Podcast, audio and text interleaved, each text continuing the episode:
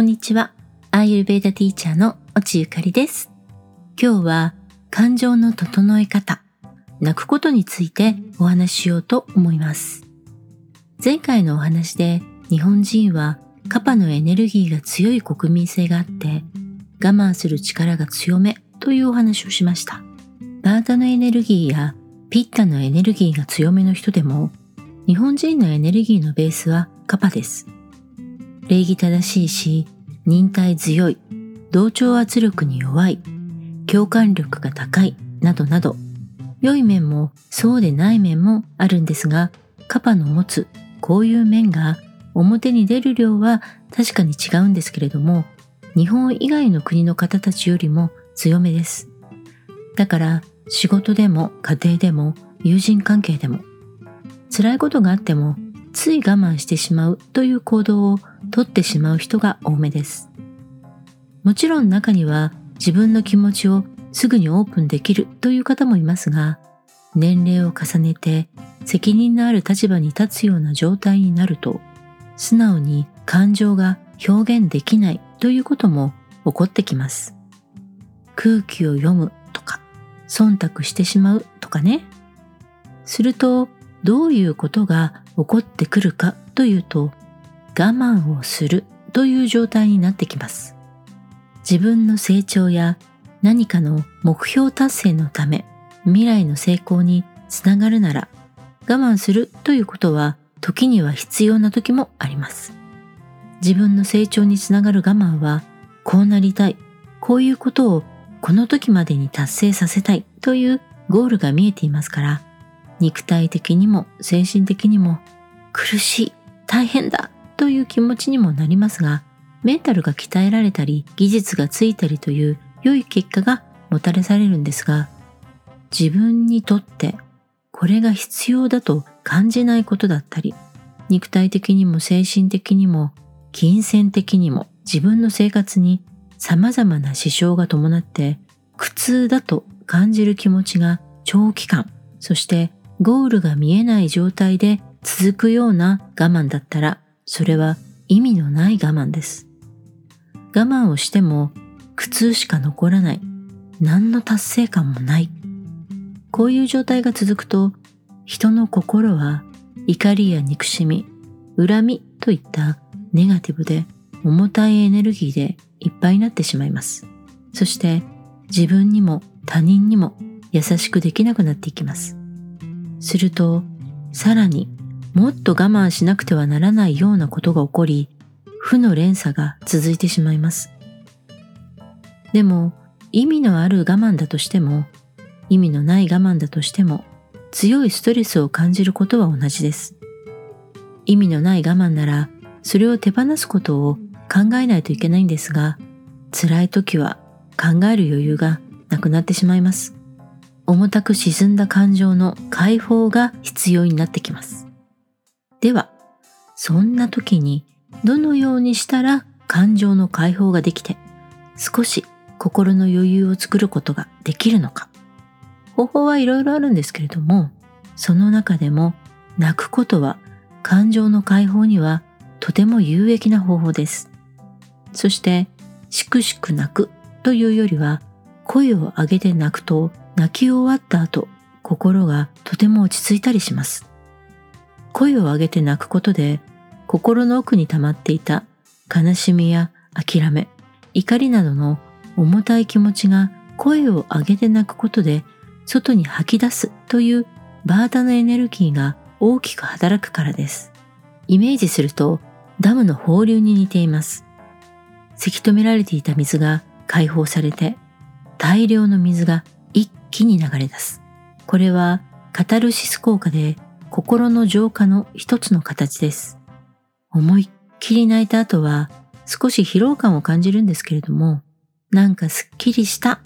そう思うこともあるかと思います。また、泣くことを我慢してしまうと、泣くこと自体にストレスを感じてしまうようにもなっていきます。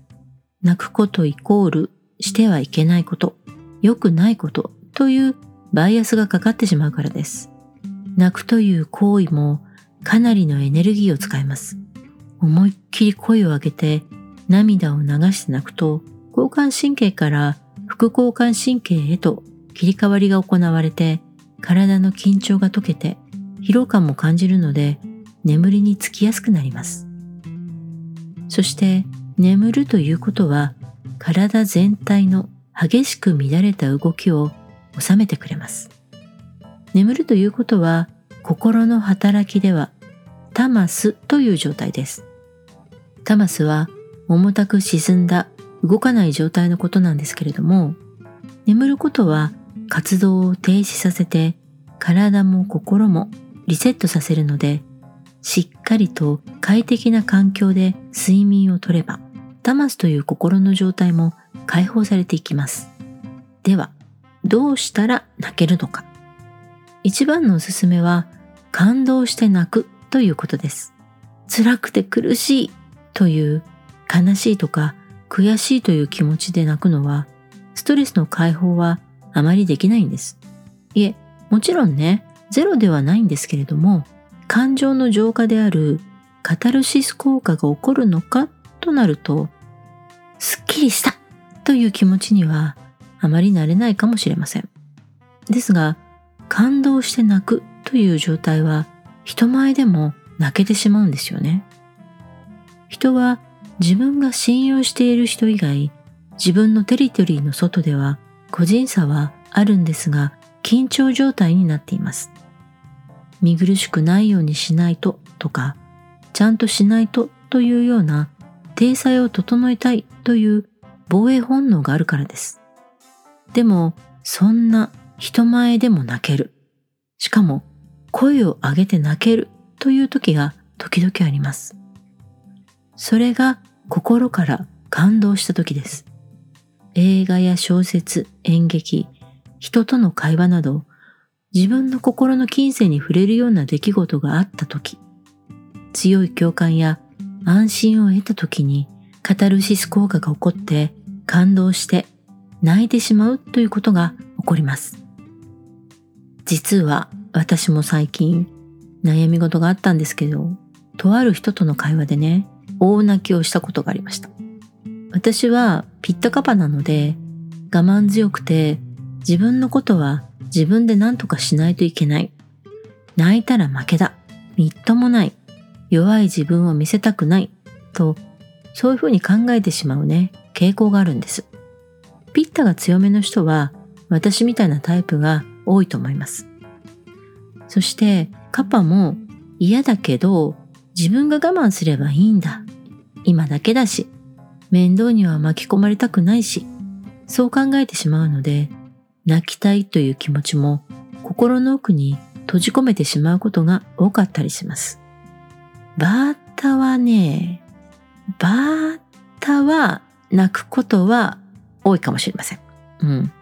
バータはストレスを一番早く感じ取って、そしてストレスを手放すことにも素直なんですね。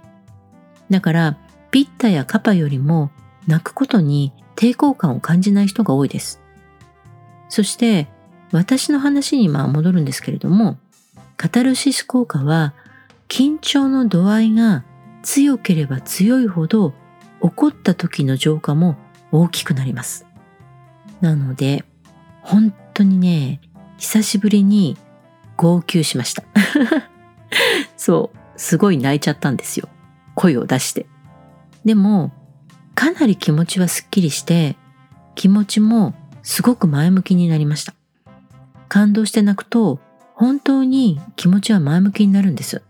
そこで、泣ける映画をいくつかご紹介します。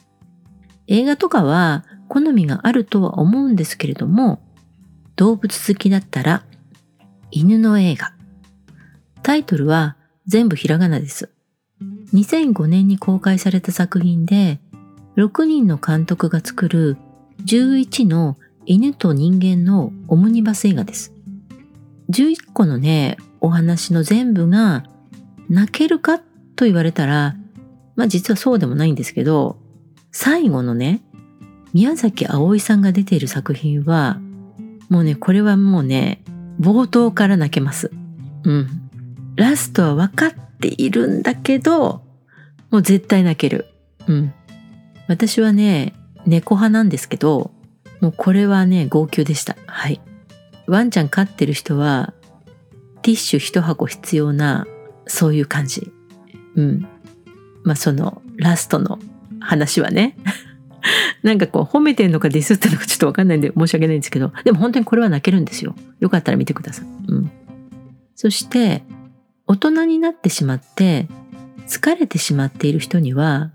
プーと大人になった僕がおすすめです。これは、